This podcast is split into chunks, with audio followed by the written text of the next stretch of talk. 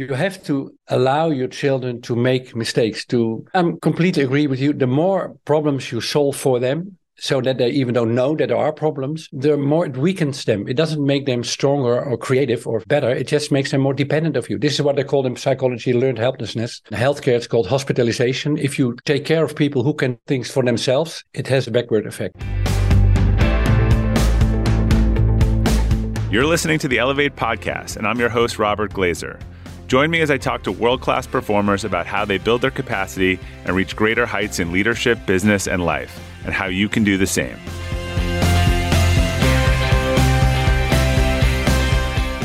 Welcome to the Elevate podcast. Our quote for today is from Harry Cloud Ownership is the essence of leadership. My guest today, Berthold Gunster, is the founder of Omdenken or flip thinking philosophy. After studying at the Theater Academy in Utrecht, he worked as a theater director and writer for years. Since 2001, he and his team have been offering training, workshop, and shows about this philosophy to companies and individuals.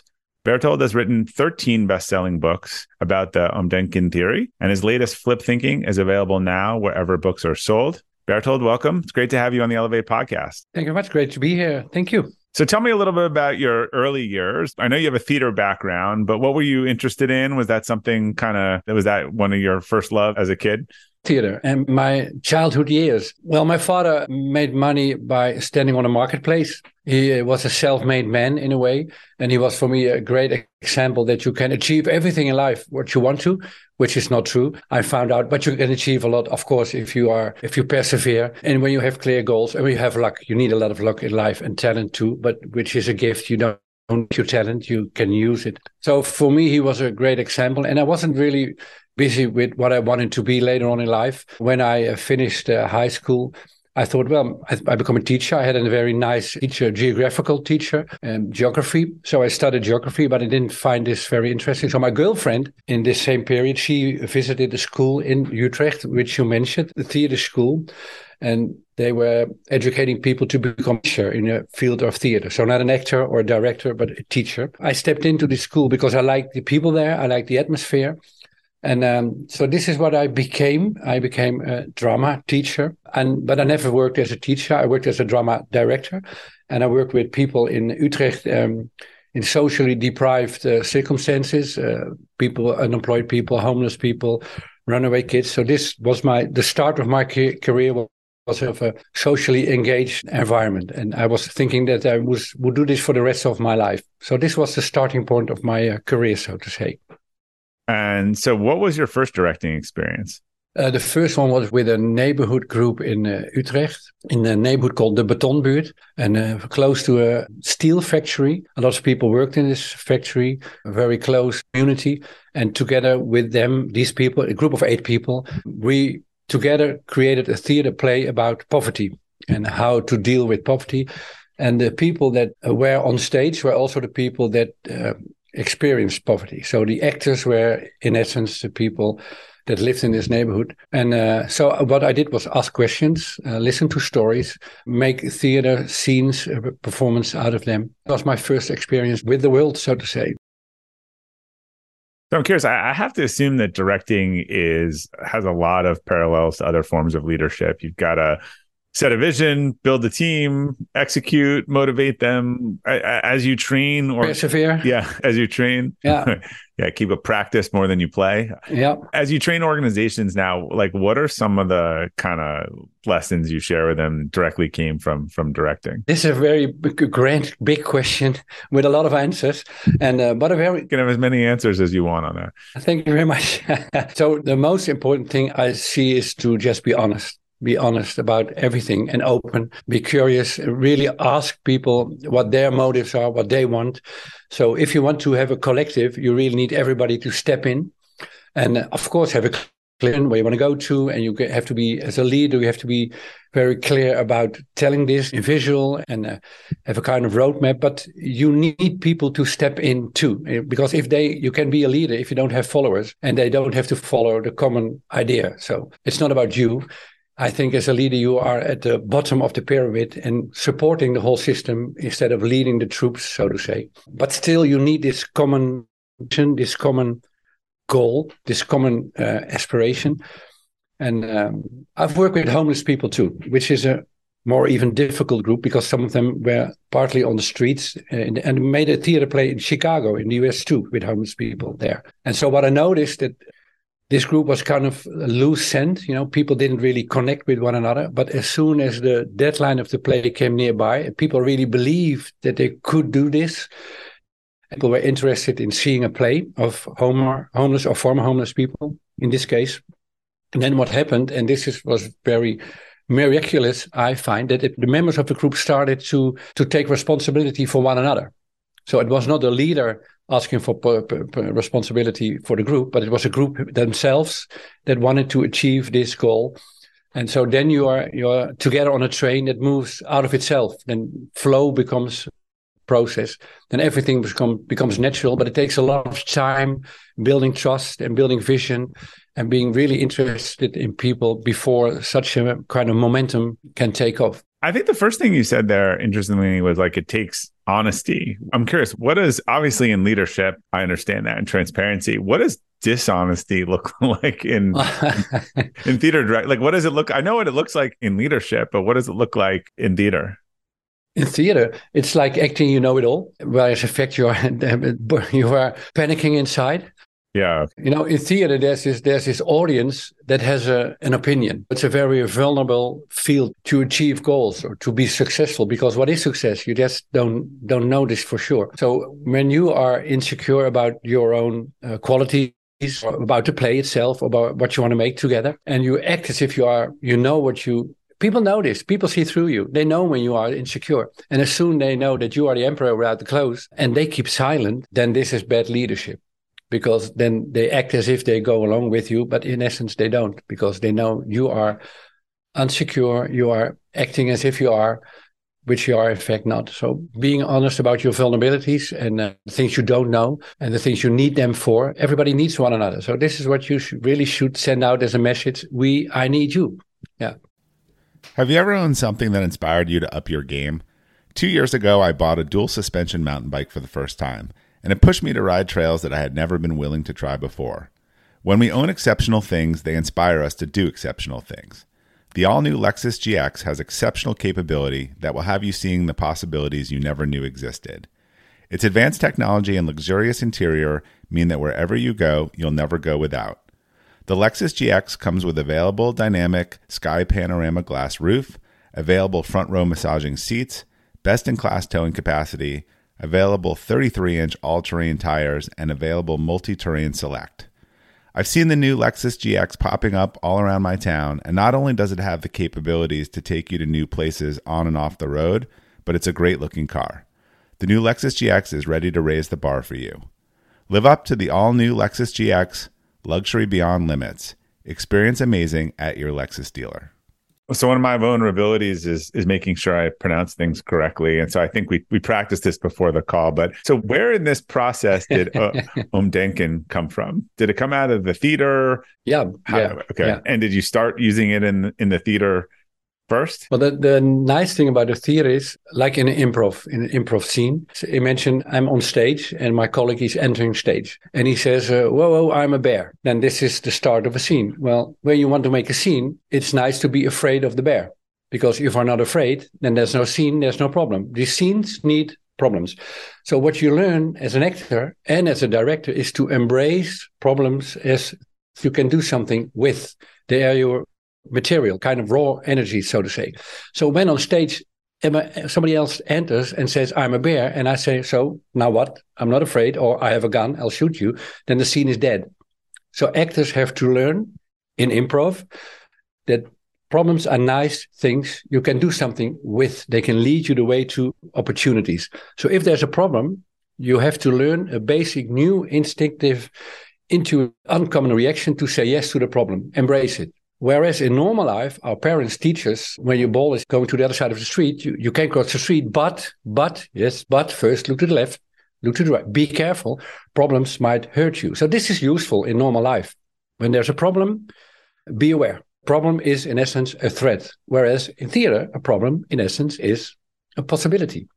So this counterintuitive approach to problems, this is what you can learn in theater, but you can uh, translate this knowledge to normal life where you are encountered, everybody encounters lots of problems every day.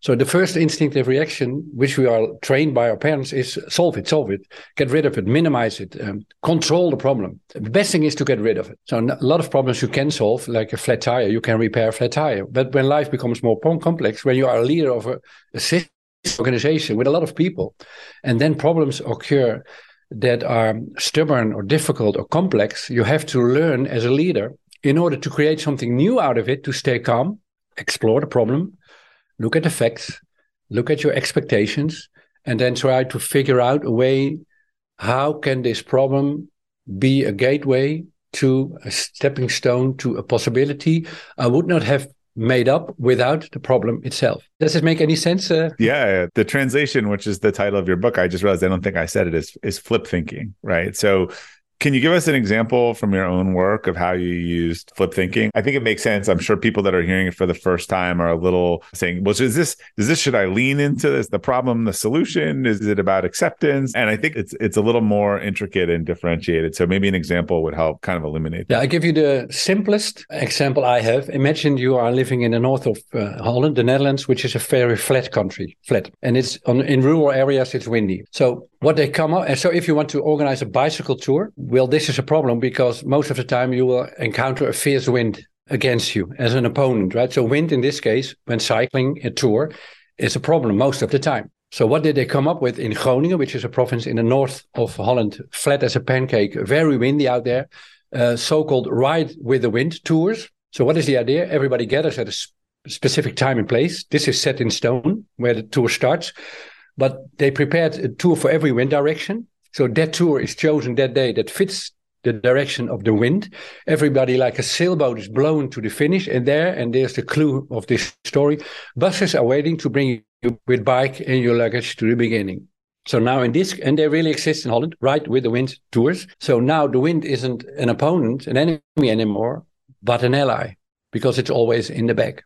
So I think the distinction for people is probably clear in that case, or let me just say it might be easier in that case where stopping the wind is a complicated multi-billion dollar problem. Yeah. But I think what you're saying in these other situations where we can stop the problem, it might be think about how to put your to use a bad pun analogy, like how do you put your sail into the wind, you know, rather than trying to stop the wind. I think the cases there's probably more ingenuity in cases where you know you can't change the problem. Right, and this is the cornerstone omdenken or flip thinking. It starts with problems with facts you cannot change, and this is an important distinction. People, a lot of people take omdenken like it is optimism or positivity, but in essence, it's it's absolutely not. Omdenken starts with the things you cannot change in life. So this you might regard as the you might say the Zen Buddhistic or religious or Stoic cornerstone of Omdenken, except that life isn't makeable. You cannot change everything. You know, sorrow, pain, loss, they are all part of life. Accept it, which is absolutely difficult. But as soon as you are able to accept it, to accept news, then you might now and then open a wider view. How can I make a new possibility out of this situation? So accepting the unchangeable is the cornerstone of Omdenken. And is there a, a full multi-step process that that one goes through that that you kind of outline? It's not a kind of methodology one, two, three, four, five, six, seven. Like uh, in my book, I have described fifteen different strategies how to how you can deal with their problems. There are two basic steps that you can apply to every problem if you want to flip think it. The first step is make go from problems to facts. Like the the example I gave about ride with the wind tours. Wind is wind, you cannot change. So you can see that you can see things as a problem. You can also see them as a when you are losing your hair as a man, you can see it as a problem, but you cannot change it. See it as a fact. So go from problem to fact and I say in my language is go from yes but to yes. Well, if it would it would be restricted to this only one step, then it would something like uh, acceptance or like you are bowing for reality. And this is not what omdenken is. Then a next step follows by saying yes and and adding something, adding something to the fact that you can. In some cases, you can go from a fact to a possibility. So step one, go from problem to fact, from yes but to yes. And step two, come from fact to possibility, from yes to yes and. But we might also say, go from how it should be life, life how life should be to how life is, and then go from how life is to how life could be, because the world of how things could be is a total different world as the world of how it should be. So these are the two steps. Yeah, and, and it reminds me embedded in there seems like an exercise, and we'll talk about this kind of in terms of if, if you're leading a team and how you kind of get them to this model. I've heard this shared different versions in the past, and when people say we can't do something, okay, well, why can't we do it? Give me five reasons. One, two, three, four, five. Okay. Now, same group, how could we mitigate or overcome each of those things and sort of putting it back on the team? Is that something that would be part of the process? Some an exercise like that? I think what everybody, if you want to flip think reality or omdenken, what it takes is that you can stay with a problem and carry the frustration that's in a problem and stay there. And this is what, to my conviction, innovative or creative people do. When there's a problem, they regard this problem as creative energy. Something to solve. Yeah. But I guess you're not. You said it before. It's not something to fix, right? But something no. to solve around. Is that? It's the it's the opposite. Yeah. it, am I talking too much? It's okay. I yeah. No. No. You're good. Thank you. I feel so handicapped talking English. It's not my native tongue, but I think I managed. Okay, you understand me, right? You are doing much better than I would do in the reverse. We'll stay with us.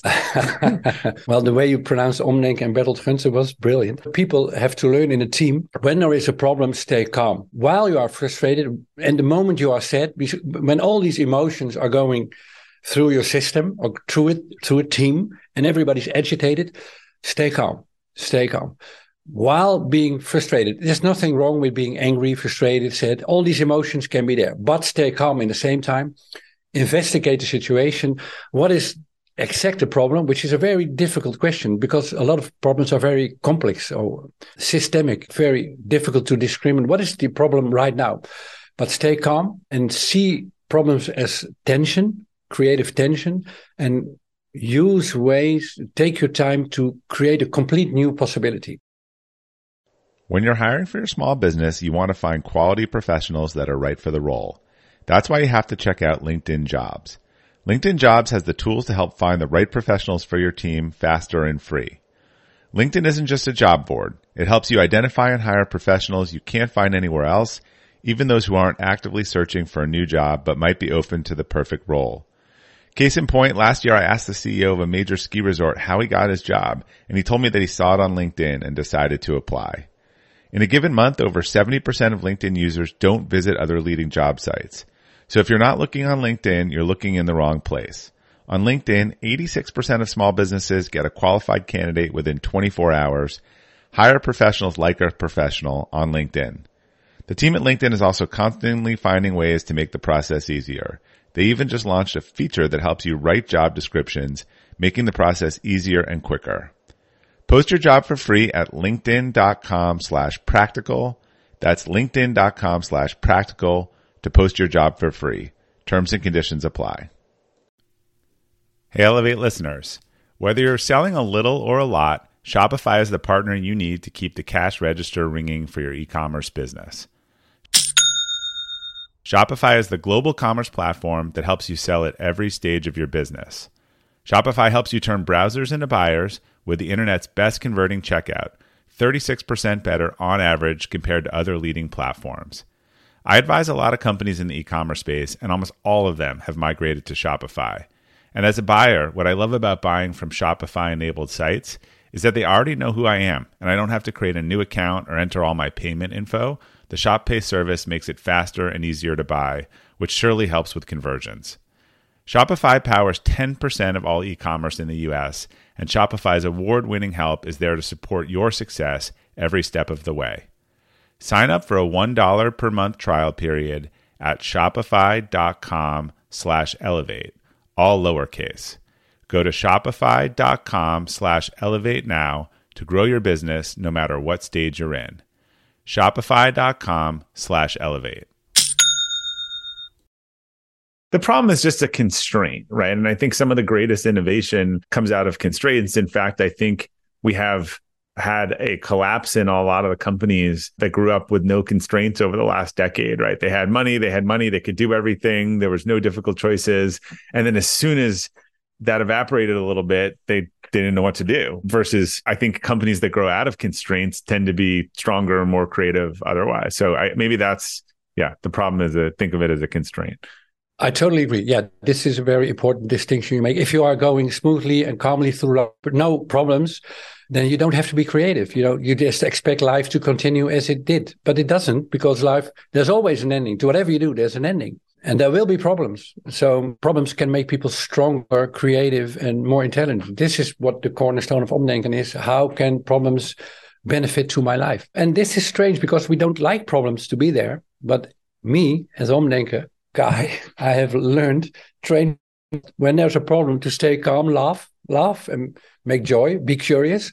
So why is this a problem for me right now? So the question is, what do I want in which I am not successful because there is a problem because I want something. If you don't want anything, you don't have problems. So a problem is always a desire, something you want, which isn't successful yet. Grasp your desire. And there's two groups I'd love to hear your perspective on this. The first is parents, and I will say I don't know how bad it is where you are, but I'll say American parents become chief problem solving officers for their children.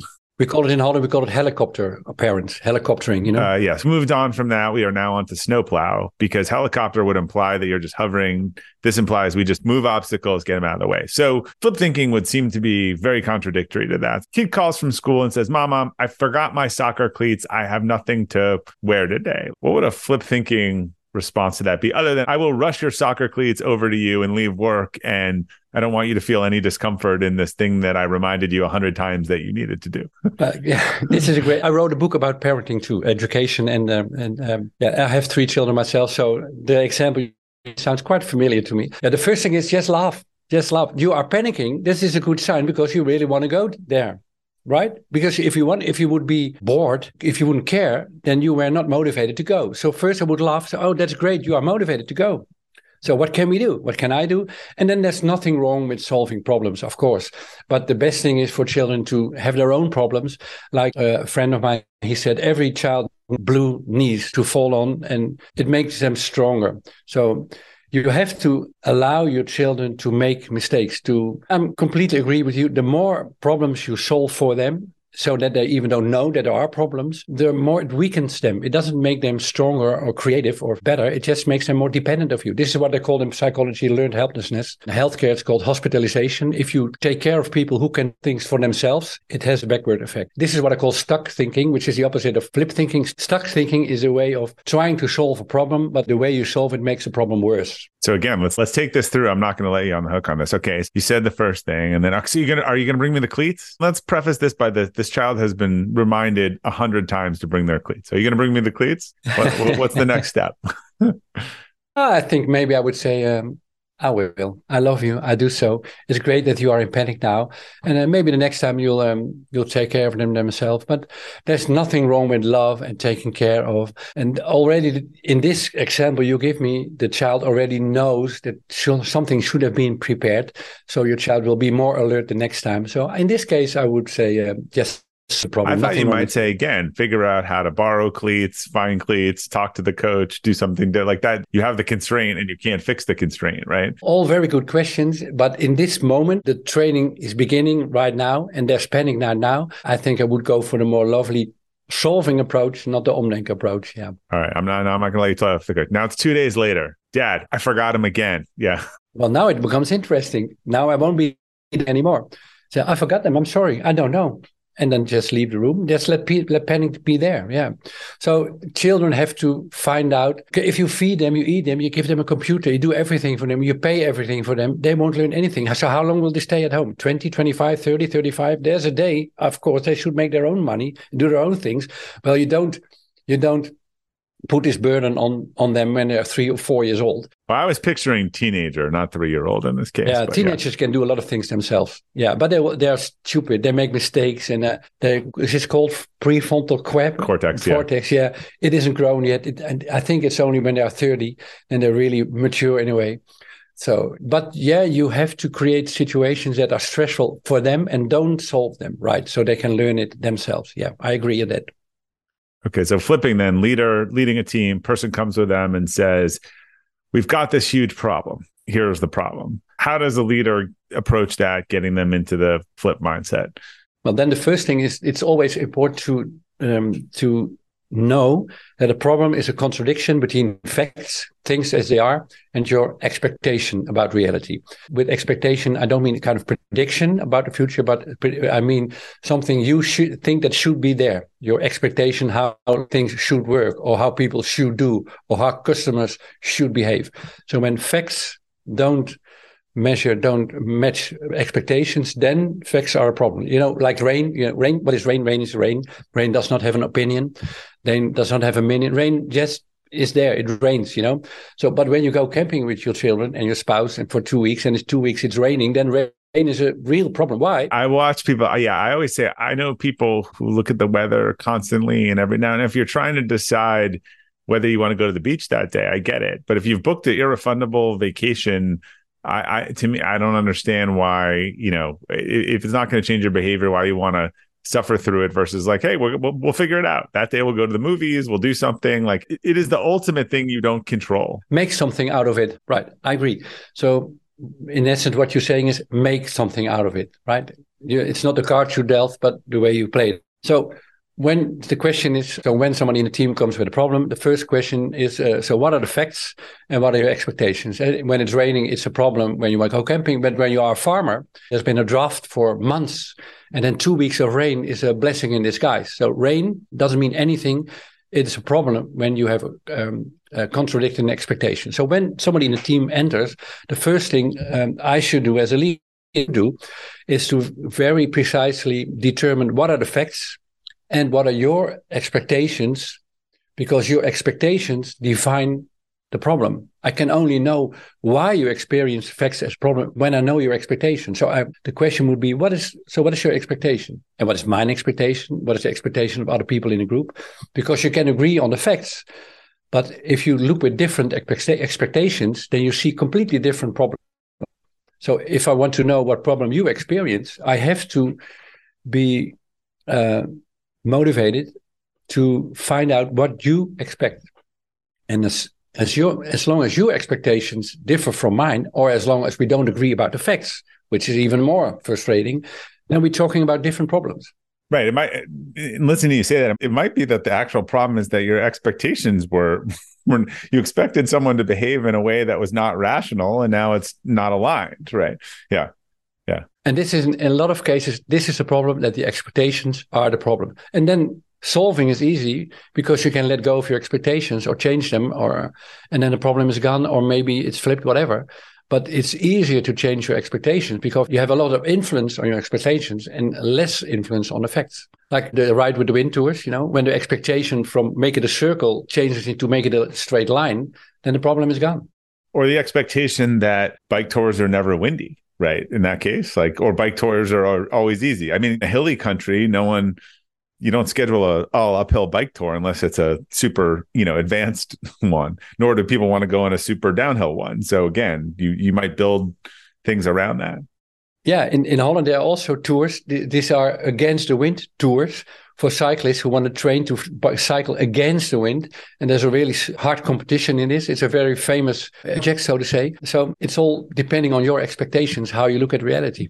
I'm curious, are there any objections to flip thinking? Or as someone starts to take this approach, what are the types of things that they might hear or sort of struggle with? I think sometimes in life you cannot change the facts, but you cannot change your expectations too. Like, let me give you a difficult problem. Uh, let's say your uh, spouse uh, dies or child has a chronic disease or whatever. So it's an illusion to say, well, just change your expectations because you want your child to be healthy, right? So there are some problems you cannot change anything about it. You have to live with them, like a little stone in your shoe. You know, it, it hurts and it can hurt a lot because a stone is it's, it's a little pain, but sometimes the pain is immense. So now, how to deal with problems you cannot change at all? This is a question uh, I have been asked a lot of times. So I've made it. So what happens then is what I call frustration on the frustration. So we have a problem we want to solve it. We don't manage solving it. So we make a problem out we have a problem. And this happens a lot of times. we start to complain, to talk with everybody. I have a problem. I can do anything about it. So how can you get yourself out of this, out of this circle of misery, so to say? Because every attempt to deal with a problem or to let go of it or to solve it makes the problem actually worse. It's an example of stuck thinking, frustration on frustration, making a problem out of that you fact that you have a problem. So now I've made a kind of life rule for this, how to live. It's called the ISP. It sucks. It sucks period. So it is a problem. It is a real problem. It hurts. It really hurts. That is stoicism at its core. Yeah. Yeah. It sucks, period. E I S P. I made an acronym for this. Yeah. And this is so my neighbor, she lost her husband after more than 40 years of a happy marriage. He went on a bicycle tour. He uh, had a heart attack and uh, he died immediately. It's a big disaster. So he was, but she was supported by her, her children, her family, and the neighborhood. So this first year that she was a widow, she felt uh, supported by the people nearby and loved, and so she managed to come through. But after this year, she wanted to be happy. She wanted to be happy again, and she was sure my late hus- my late husband would have wanted me to be happy again. So, but she didn't. She couldn't, and she was frustrated about this. She was frustrated about the couldn't be happy at once. So this is frustration on frustration. Uh, she already had a big problem and then she wanted herself, she expected herself to be happy. She just didn't manage. She didn't find a way out until a good friend of her, a woman who experienced the same thing, said to her, it said to her, she had lost her, her husband too. It, it hurts so much. The pain won't go away for the rest of your life. Believe me. And when she heard this, she told me at first it was the, the most horrifying sentence everybody, every, anybody had ever said to me in this last year. But when I look at it uh, closer, I realized there was a lot of truth in this. And accepting the pain is, of course, very logical because how naive would it be? Oh, I'm happy again. My husband died. Well, things in life happen. It rains now and then. Somebody dies. So the pain was, of course, the flip side of the love for a man. The more she had loved him, the bigger the pain would be. So now she could flip think her pain as the flip side of the love she always felt. And she tell she told me from that moment on that the pain could just be there.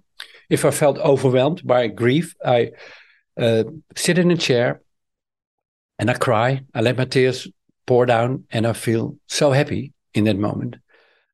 And this is what really moves me because actually pain and luck or joy can be there in the same time. They can, um, how do you say, um, strengthen one another. They can help one another as friends. You know, pain and being joyful in the same time. So it sucks. Period. Period. I'm curious: is there a problem in the world today? Well, that there's a lot of problems in the world today. So, is there a problem in the world today you think that flip thinking could really help with, or maybe change the narrative around? Oh, well, when we are recording this, there's a war going on in Israel. We talk with us with one another in advance. So I feel very touched by how incredibly stupid the human race now and then still is. And here in Europe, we are relatively close to the war in Ukraine uh, too. I have friends in Ukraine living there, and they send me pictures of the the building they live in, which is bombarded. So this feels like, well, wasn't this the second war? We experienced things like this. Is this really happening in 2023? So in these complex situations, what we need is leaders that are able to really have a dialogue and really listening to one another and not thinking in terms of enemies, but in term thinking in terms of we're all part of human race and in a way we are all the same. Although we differ from views and differ from interests, we still can find a way to live together. And uh, so, but you need leaders. Um, you need leaders that have this tongue, this way of thinking, but you need followers and people that vote for leaders who want this same dialoguing way of managing through life because it isn't that complicated at all. But we make a, a mess of it because we think in terms of enemies and interests and war and anxiety. Well, if you are on that train, in the train of hatred, it's very difficult to step out. We could solve all those problems. They feel like they feel like I agree with you. They feel like feel like you're watching history, like in a very almost unexplainable way and looking at pictures and stuff of things that you hoped only happened in history books. Yeah. It feels it's a colorful world. These images come through as colors via television and uh, social media, but it feels like they're black and white pictures. So why is there color in them? It's it's it's ancient, right? What we do now. All right, last question. I'm going to change what I usually ask a little bit. I'll customize it for some guests to you. But what's a personal or professional mistake you made in your life where upon reflection, on reflection, flip thinking could have helped you? Yeah. So I'll tell you about a recent problem I encountered as a leader, because this is all about leadership too, right? Your podcast. I made this joke to one of our employees, a female, uh, female is woman, right? So a, a woman, woman working for us for 16 years. She feels like family, like my sister. We have a small company, 25 people, and uh, the core of the company at the office is about 11 people. So we are very close. We know one another. We know uh, our children. The very informal way of um, behaving together. So I made this joke. I won't repeat the joke. It's too. It's a bad joke. It's a it's kind of sexist, But she makes all these kinds of jokes all. I tell you the joke, right? I feel a little bit embarrassed telling this, but I like to share my shame because I think it's helpful. Your call. Thank you. so I owed her some money, 20 euros. So uh, we were on an outing for uh, for with our company, uh, informal drinks, and everybody had fun. So I gave her the money, and I said um, it was a great night last night. So which could be a nice joke. She laughed because she's making all these kinds of jokes all the time, and this was a very in. I tell you, it was a very innocent joke. I thought. And she laughed. So I wouldn't remember this whole situation. If she wouldn't come up come back to it a year later and we have a very good conversation together and she told me Berthold uh, this joke you made i know it's a joke. I know you don't mean anything and i don't feel offended because i know it's just a joke but i have some bad experiences in this field and i want you to know that this is for me it wasn't about you but it was connecting. It was about her and she explained this. Yeah. But why i tell this it took her a year before she had the guts to tell me. For her, it was very vulnerable. She didn't accuse me. She knew it was a joke. So this is uh, what I've learned is that leaders who say my door is always open, you can tell me what you want, don't come into your. They don't come to you the, an open door is not enough. If you are a leader, if you want, if, if you really want to know what motivates people, what they want, what their desires are, what their expectations are, what their problems are, you have to go to them, win their trust, take time, and be aware of the fact that you don't know a lot of things that your employees experience. It's like, uh, you know, in a boat, you know, and a speedboat, and you're making these gulfs behind you. Leaders look forward but I have to learn to look in the mirror. Look, what have I done in the past? What is still following me? So you have to beware of the future and of the past too. This is the lesson I learned. All right. Well, Berthold, thank you for joining us. You have an amazing story. Thank you. Thank you. It was a joy to be here. And uh, yeah. I look forward to your uh, next chapter and wish you a ton of success with the book launch. Yeah. Thank you very much. And um, like I said, nice to be here. It was a joy. To our listeners, thank you for listening to the Elevate podcast today. We'll include links to Berthold and Flip Thinking on the detailed episode page at robertglazer.com. If you enjoyed today's episode, make sure to follow the show to be notified about new episodes and have them downloaded automatically to your chosen podcast player. Thanks again for your support. Until next time, keep elevating.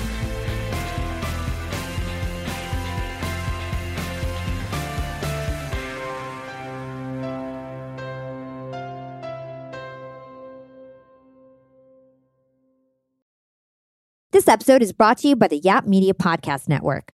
I'm Hala Taha, CEO of the award winning digital media empire, Yap Media, and host of Yap Young and Profiting Podcast, a number one entrepreneurship and self improvement podcast where you can listen, learn, and profit. On Young and Profiting Podcast, I interview the brightest minds in the world and I turn their wisdom into actionable advice that you can use in your daily life. Each week, we dive into a new topic like the art of side hustles, how to level up your influence and persuasion, and goal setting. I interview A list guests on Young and Profiting. I've got the best guests, like the world's number one negotiation expert, Chris Voss, Shark Daymond John, serial entrepreneurs Alex and Leila Hormozi, and even movie stars like Matthew McConaughey. There's absolutely no fluff on my podcast, and that's on purpose. Every episode is jam packed with advice that's going to push your life forward. I do my research, I get straight to the point, and I take things really seriously, which is why I'm known as the podcast princess and how I became one of the top podcasters in the world in less than five years. Young and Profiting Podcast is for all ages. Don't let the name fool you. It's an advanced show. As long as you want to learn and level up, you will be forever young. So join podcast royalty and subscribe to Young and Profiting Podcast, or YAP, like it's often called by my YAP fam, on Apple, Spotify, Castbox, or wherever you listen to your podcasts.